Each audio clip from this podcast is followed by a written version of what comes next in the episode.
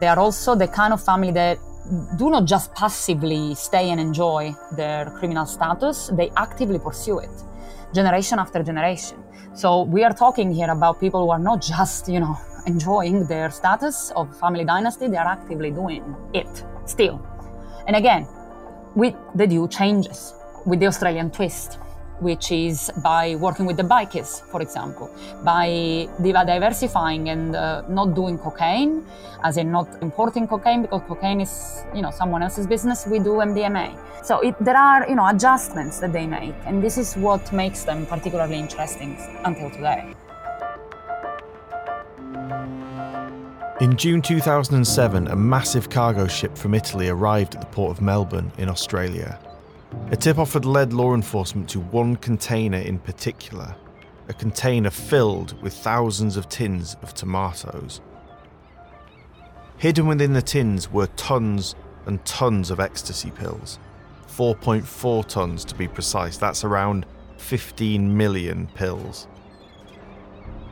Now, at the time, this huge discovery was the largest ecstasy bust in the world with a street value of $440 million. The size of this discovery was unexpected, and it meant that the Australian Federal Police, or AFP, had to make a decision. They'd found these drugs, but not those behind it. And given the quantity being imported, it clearly belonged to a large and well organised criminal network with international partners. So they closed it up, left the container at the port, and waited. But no one arrived. Over the next 12 months, the AFP investigated and closed in on those responsible. The criminal syndicate was based out of Melbourne, New South Wales, and South Australia, and had partners in Italy. The men at the centre of this drug shipment were Francesco Frank Madafferi and Pasquale Pat Barbaro. This is Deep Dive, the global initiative against transnational organised crime. I'm Jack Megan Vickers. We're in discussion with Anna Sergi, Professor of Criminology at the University of Essex, member of the GI network of experts, and author of the new book Chasing the Mafia 'Ndrangheta Memories and Journeys. In the last episode, we looked at the Aspromonte in Calabria, the birthplace of the 'Ndrangheta, and how the clans used kidnapping and the ransoms that were paid to expand into other illicit markets. But in this episode, we're going to follow Anna from Plati in Calabria to Australia as we track a criminal dynasty and the rise of the 'Ndrangheta down under. Welcome to to 'Ndrangheta, Part 2. 'Ndrangheta Royalty, Down Under. Hanno individuato e sequestrato un altro ingentissimo carico di cocaina purissima nel porto di Gioia Tauro. Cacciatori in Italian literally means the hunters. We were heading to where they'd captured one Ndrangheta member who'd been hiding out for two years. They say they're looking for gang members in Germany, Canada, and up to five in Australia. Some 500 defendants, 600 lawyers, and more than 900 witnesses in total. Italy's largest mafia trial in decades has begun. The cellar of an unfinished house in the village of Plati had a concealed door in the wall. The carabinieri demonstrate how part of the wall can roll backwards on rails, exposing the entrance to a bunker. More than 200 kilos of pure cocaine has been seized in the southern Italian province of Reggio Calabria.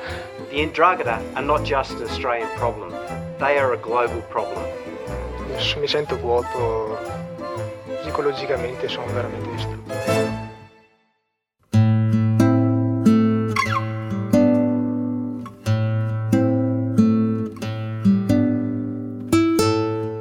At the end of the last episode, we talked about the Sgarella kidnapping and that the negotiations were handled by a person called Giuseppe Barbaro, the leader of a prominent clan based out of Plati in Calabria.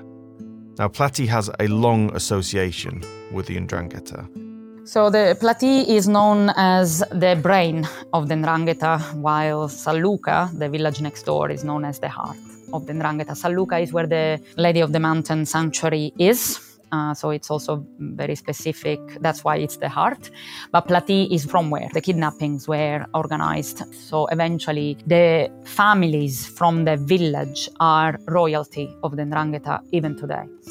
And in Australia, this comes up fairly vividly because in Australia, the Ndrangheta clans are many, not just from Plati, but the Plati clans have historically held and still do hold a prominent position no one enjoys more of a reputation than those clans historically.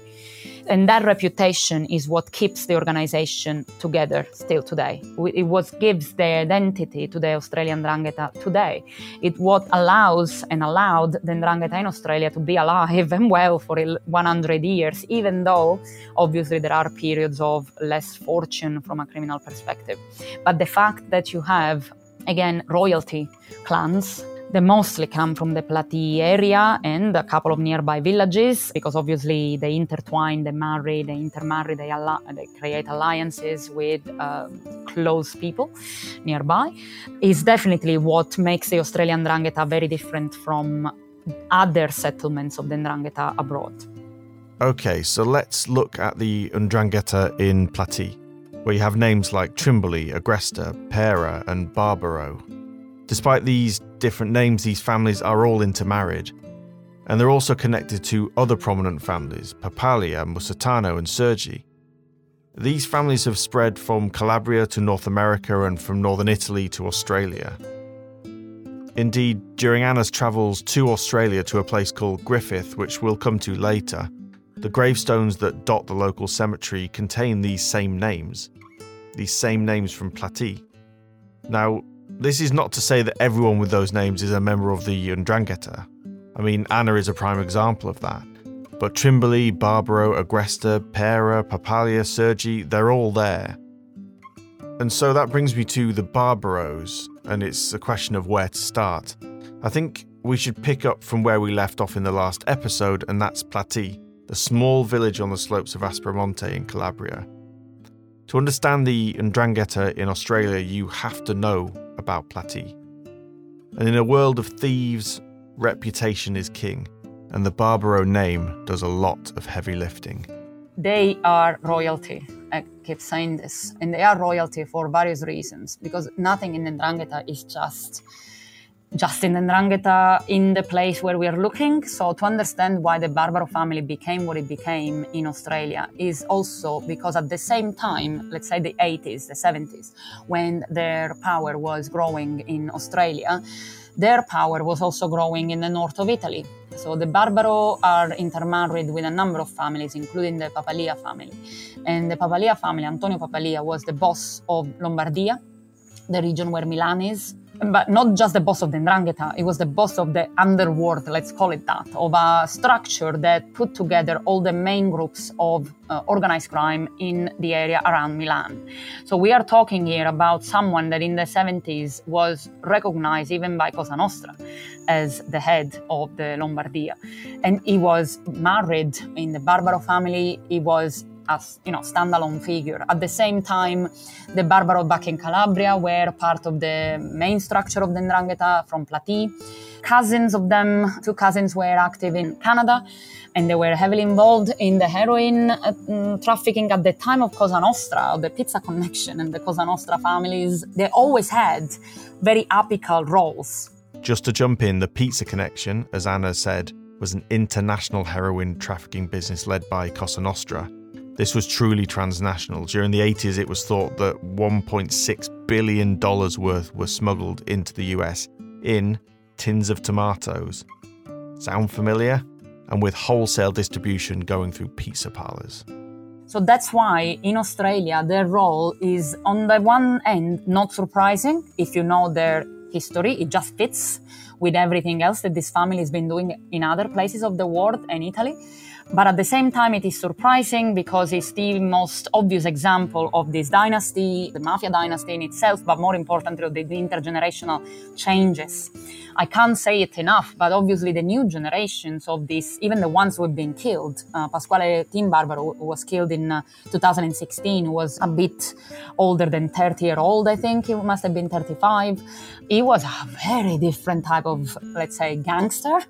if you pass me the, the comment, he was fully Australian. They even made a TV series about him, uh, which is called Australian Gangster. You're successful in business, it's normal to have enemies. You got nine separate people trying to kill you. That's not normal. Don't draw attention to yourself.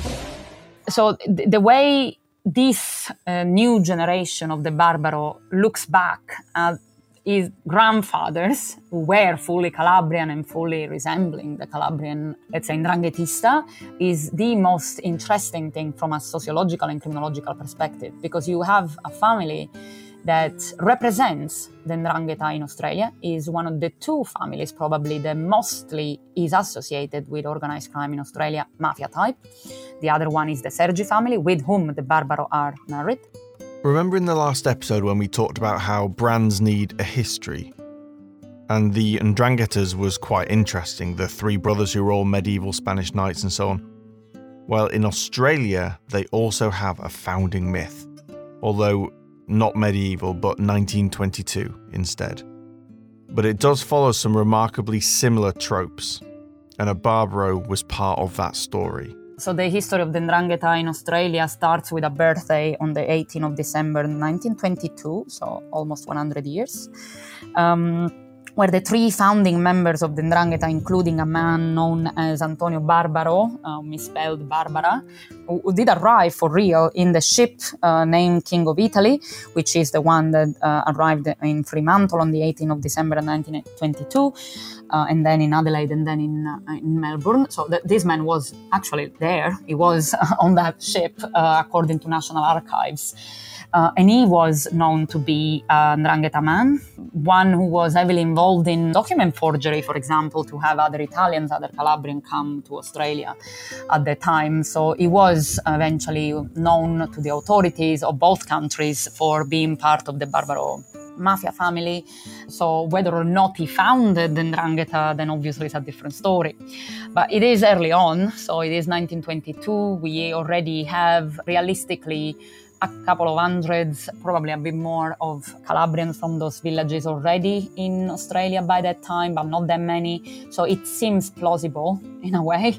But nevertheless, I mean, the fact that the Barbaro family is such a prominent uh, element of anyone who wants to learn about the Ndrangheta, even just the Ndrangheta history or representation in Australia does say quite a lot about the fact that there is a legend about them. Whether this legend is fully true or not doesn't really matter, does it?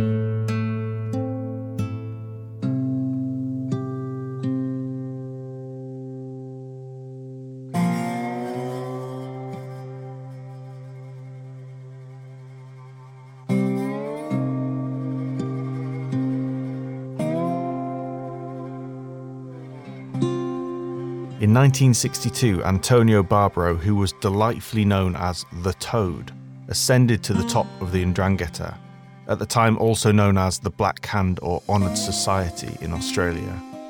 But the Toad died shortly after of natural causes, leaving a power vacuum. The violence that followed came to be known as the Victoria Market Murders, with both rival contenders being killed. Eventually, a man by the name of Liborio Benvenuto emerged as the highest ranking Ndrangheta member in Melbourne and therefore Australia. Now, fast forward just a few years to the 1970s and a place called Griffith in New South Wales. Oh, Griffith is a fantastic place in the sense that once you go there, you really see how the Italianness of the place has been somewhat crystallized in ways that other places of Australia do, did not do. So uh, Griffith was a multicultural experiment of Australia. It was meant to be one of the villages that was built on migrants' colonies, essentially. So over 70% of the population of Griffith was Italian, of which over 40%, I think, was the estimate were Calabrian. So a lot of this Calabrian, I can't remember the estimates again, uh, were from the Plati area. So obviously we are talking here about not just the founding members of the Ndrangheta, but we're talking about normal people who went um, to this, to Griffith and uh, worked there and, you know, put their roots there and uh, this create the sense of community that these families from the same villages in the Aspromonte created in Griffith is, is fundamental to the crystallization of the Ndrangheta subculture itself. It would be fair to ask why so many people from Plati emigrated to Australia and to Griffith in particular, and there are likely to be a number of reasons for this. But certainly, natural disaster back in Plati is as good a reason as any. In 1951, severe flooding hit the village. Years later, Anna's father reported in a newspaper that the waters came from the throat of Aspromonte and took away two thirds of the poor households a number of people died. After the flood, it was thought around 5,000 people left Plati, many settling on Australia and Griffith specifically. Now, in New South Wales, you have a region called Riverina, and this is wine country, and Griffith is at the heart of it. It's a wealthy part of the state. The city of Griffith was only founded in 1916, and migration from Calabria started that same decade. And remember in the last episode, we talked about the money that was made by the Ndrangheta through kidnapping in Calabria. Some of that money was sent to Australia to buy land and to invest into businesses. And it will be places like Griffith where that money likely ended up. Alongside the wine that is produced here, Griffith and the Riverina region also became synonymous with cannabis. Those select few farms that grew the drugs sent the product to Sydney or Melbourne, and they started to grow wealthy, building large palatial homes. And if you watch news reports from back in the 70s, these houses are known locally as grass castles. In 1975, a local business owner, politician, and anti drugs campaigner, Donald Mackay, stumbled across information about a marijuana plantation in a place called Coleambally about 60 kilometres from Griffith. And he passed this information over to law enforcement, who raided the farm and found 60 million Australian dollars worth of cannabis. Two years later, Donald Mackay disappeared. So there is a problem there because obviously Griffith has a bit of a reputation historically in the Ndrangheta and it's linked this reputation to a murder that happened in 1977, Donald Mackay. Donald Mackay is one of the cold cases of Australia, still unsolved, still open. And it's known as the disappearance slash murder because we never, they never found the body. But obviously, we assume he's dead. We assume mafia families disposed of the body in uh, usual ways but the problem with this murder is that it sparked, obviously, indignation in Australia, mm. and it basically put the spotlight on Griffith and say, okay, what the hell is going on in this rural town of New South Wales?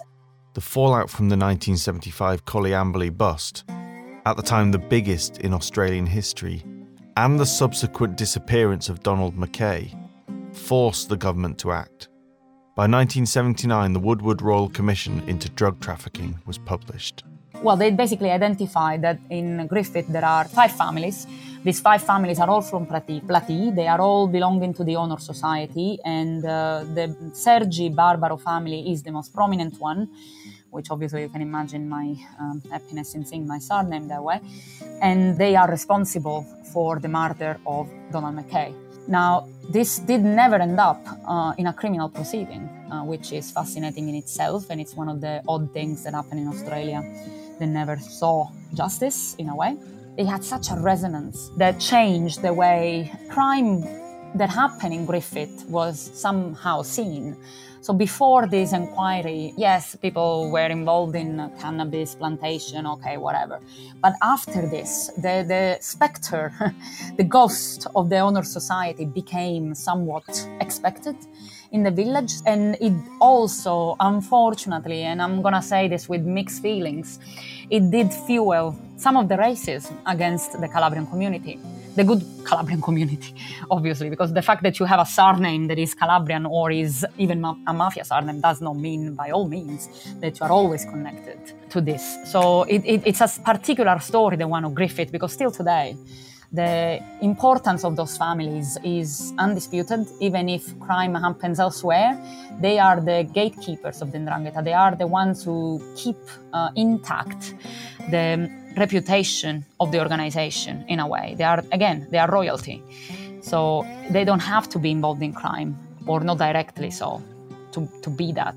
And at the same time, they are the enablers of everything else in the name of the honor society. So it's a tricky story, the one of, of Griffith, of course, obviously, which does also involve victimization of the Calabrian community. The disappearance two years ago of Donald Bruce Mackay fanned waspish feeling against Italians in Griffith. After all, a few of them had recent convictions for growing marijuana, and Don Mackay was renowned for his hostility to the drug. His presumed murder and the public outcry that followed hastened the Royal Commission. Anxious politicians were determined to produce the culprits. Perhaps the nearest they've come so far is this headline. Certainly no one has been charged, but the finger is still pointed. The Woodward Commission named a few people, including a Sergi and a Trimboli, but also a Barbaro, Frank Littletrees Barbaro. Francesco Barbaro was born in Calabria in 1937 in, you guessed it, Plati. He belonged to the Ucastanu branch of the Barbaro family. So you remember the Sgarella kidnapping at the end of the last episode, how reportedly Giuseppe Barbaro handled the negotiations for her release from his prison cell. He is also from this same Barbaro branch. The cousin of Frank Littletrees, also called Francesco, was the capo locale, so the head of the families in Plati. So that's the Barbaro Papalia regime. I know this is complicated and there are a lot of similarities in names, and this can make it confusing because there are lots of Francescos and Pasquales and so on. But family is so important in understanding the Ndrangheta clans. Those blood relations or relationships secured by marriage are strong and provide an element of trust in an otherwise murky world. And this really is a family affair. According to historian John Dickie, some male children of Ndrangheta bosses go through the initiation ritual at birth, which means the criminal education starts early. And this is why you get these criminal dynasties. And these criminal dynasties then have wide networks of extended family. So let me give you a story from Anna's book that highlights this. In Australia, there was a father who had a problem. His son in law was demanding his daughter's dowry now that they were married. The father approached Frank Littletrees Barbaro and his compatriot Little Dominic Sergi to help solve this problem. Littletrees and Little Dominic and the father arranged for the couple to travel to Calabria, where the son in law would be killed. Phone calls between Australia and Plati arranged everything. When the couple arrived, the son in law was indeed murdered. The father then had to travel to Plati to get his now widowed daughter back. She wouldn't be released until he paid for the contract killing. And it's here where the father met the man who had arranged the murder in Calabria, a man named Rosario Rossi Barbaro, the head of the clan in Plati and brother of Frank Littletrees Barbaro. I talked about the, um, some families being the royalty of the Ndrangheta, and I didn't use the term uh, lightly because uh, I, it, is a hint to my approach uh, to the Ndrangheta, certain Ndrangheta families as criminal dynasties. And the word dynasty in itself should evoke an idea of intergenerational transmission of criminal activity. A dynasty is more than one generation. They normally have, business wise, a preferred business activity. They will be based on certain type of values uh, or lack of values. So something distinguishable to them.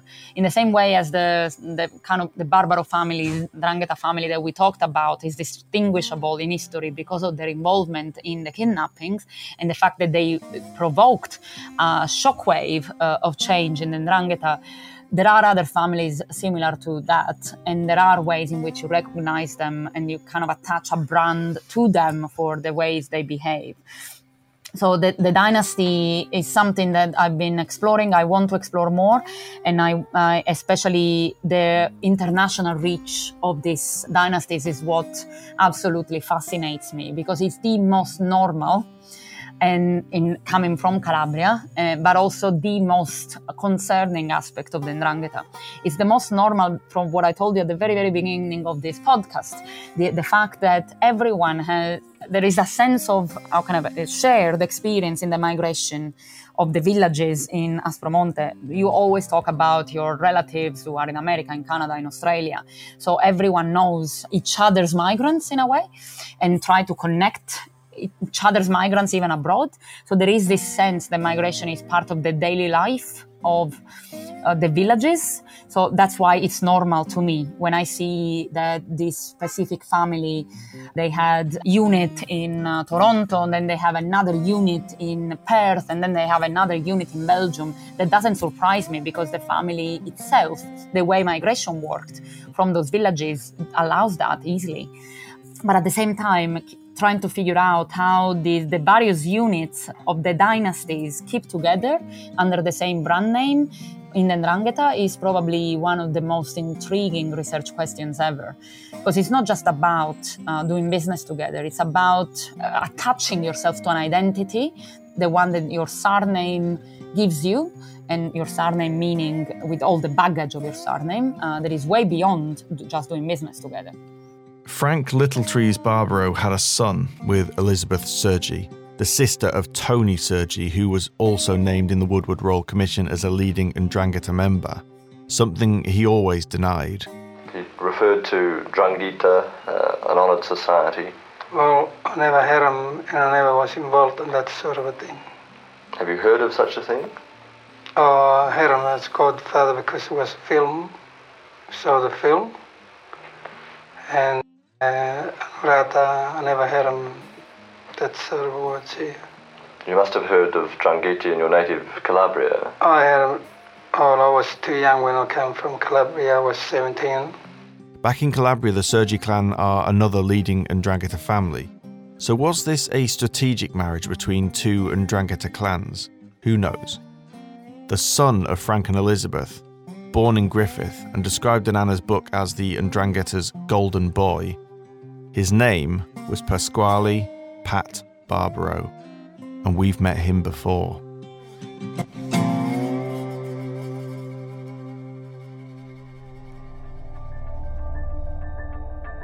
Last time we heard from Pat, his container full of tins of tomatoes, note the similarity to the famous pizza connection, had been busted by Australian law enforcement, discovering hundreds of millions of dollars worth of ecstasy hidden inside. The drugs had then been taken and replaced with harmless tablets, sealed up back in their tomato tins, popped back in the container, and returned to the dock. And a waiting game had begun. Fundamentally, for a drug shipment of that size, it's clear that international partners were involved. This was a Calabrian Ndrangheta operation. So you need to trust those involved because you're dealing with a lot of money and these are the type of people who will come looking for it if they aren't paid. There's a documentary by ABC's Four Corners and Fairfax Media that tells this story brilliantly. Tonight on Four Corners drugs, murder, and political influence.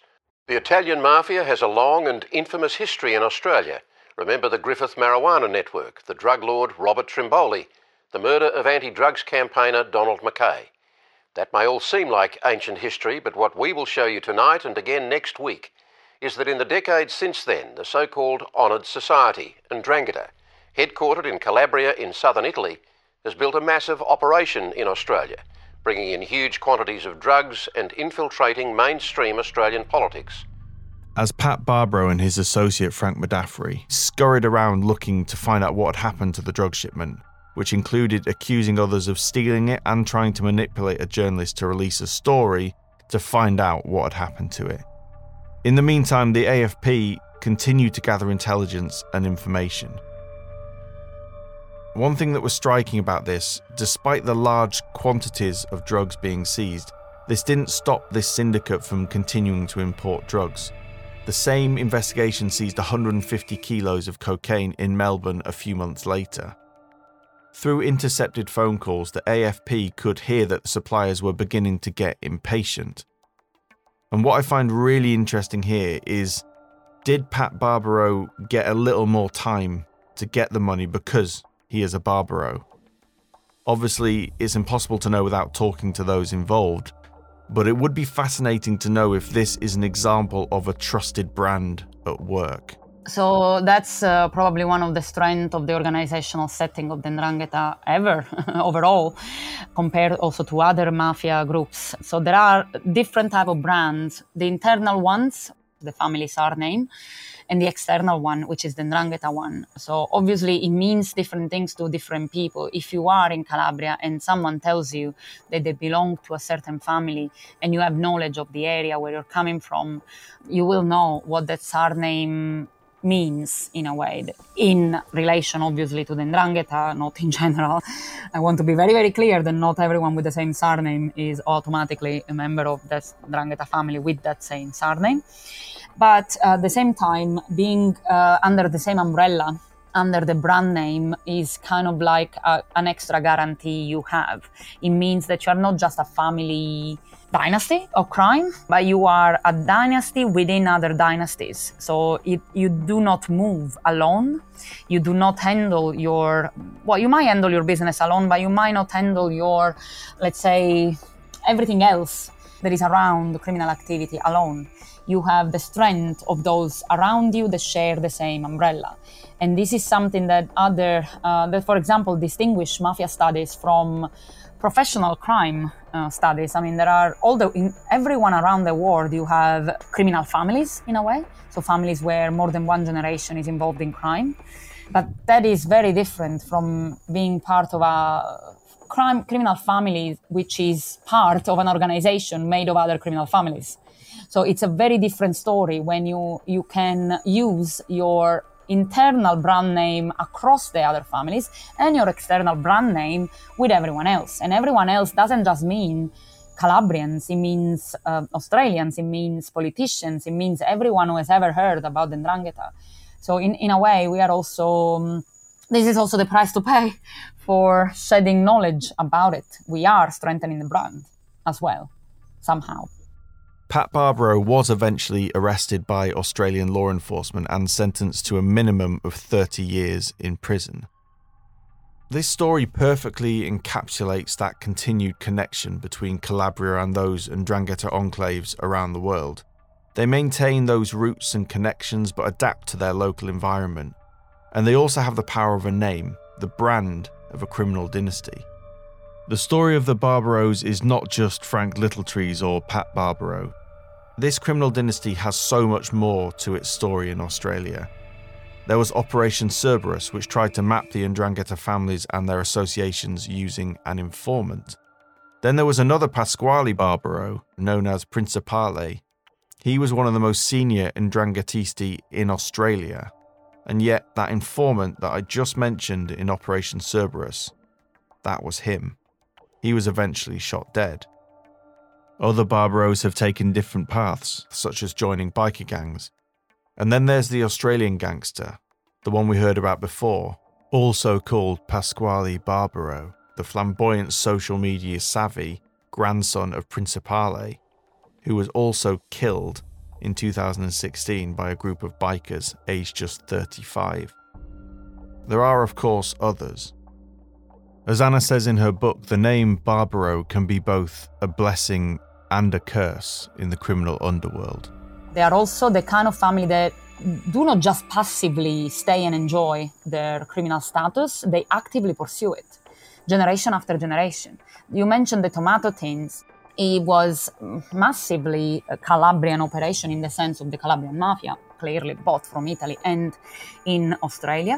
It had at its head Pasquale Barbaro, who is the uh, son of uh, Frank Littletree's Barbaro, who was supposed to be the boss of the family in Griffith during the period of the murder of Donald Mackay. So we are talking here about people who are not just, you know, enjoying their status of family dynasty, they are actively doing it still. And again, with the due changes, with the Australian twist which is by working with the bikers, for example, by diversifying and uh, not doing cocaine, as in not importing cocaine because cocaine is, you know, someone else's business. We do MDMA. So it, there are, you know, adjustments that they make, and this is what makes them particularly interesting until today. Anna writes in her book that mafias are in the culture of places and communities. They originate in it, they stick to it, they mold culture to their needs, they distort it, adapt to it. So the Barbaros are just one Ndrangheta clan in Australia, albeit an important one. But there are others. For example, the Siderno group, who are a bridge between Calabria, Australia, and Canada. And so, in the final episode, we'll look at the Siderno Group in Canada before returning to Calabria one last time through one of the major cocaine gateways into Europe, the port of Gioia Tauro.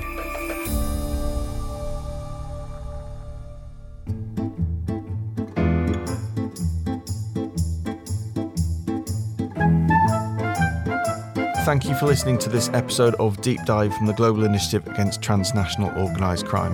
A big thank you to Anna Sergi for joining us for these episodes. Anna's book, Chasing the Mafia and 'Ndrangheta Memories and Journeys, is available now. Please take a moment to rate, review, and subscribe to the podcast and go and check out our website, which is globalinitiative.net, where you can find all of our latest research into organised crime. We'll be back in a couple of weeks with our final episode on the 'Ndrangheta. I'm Jack Megan Vickers. Thanks for listening.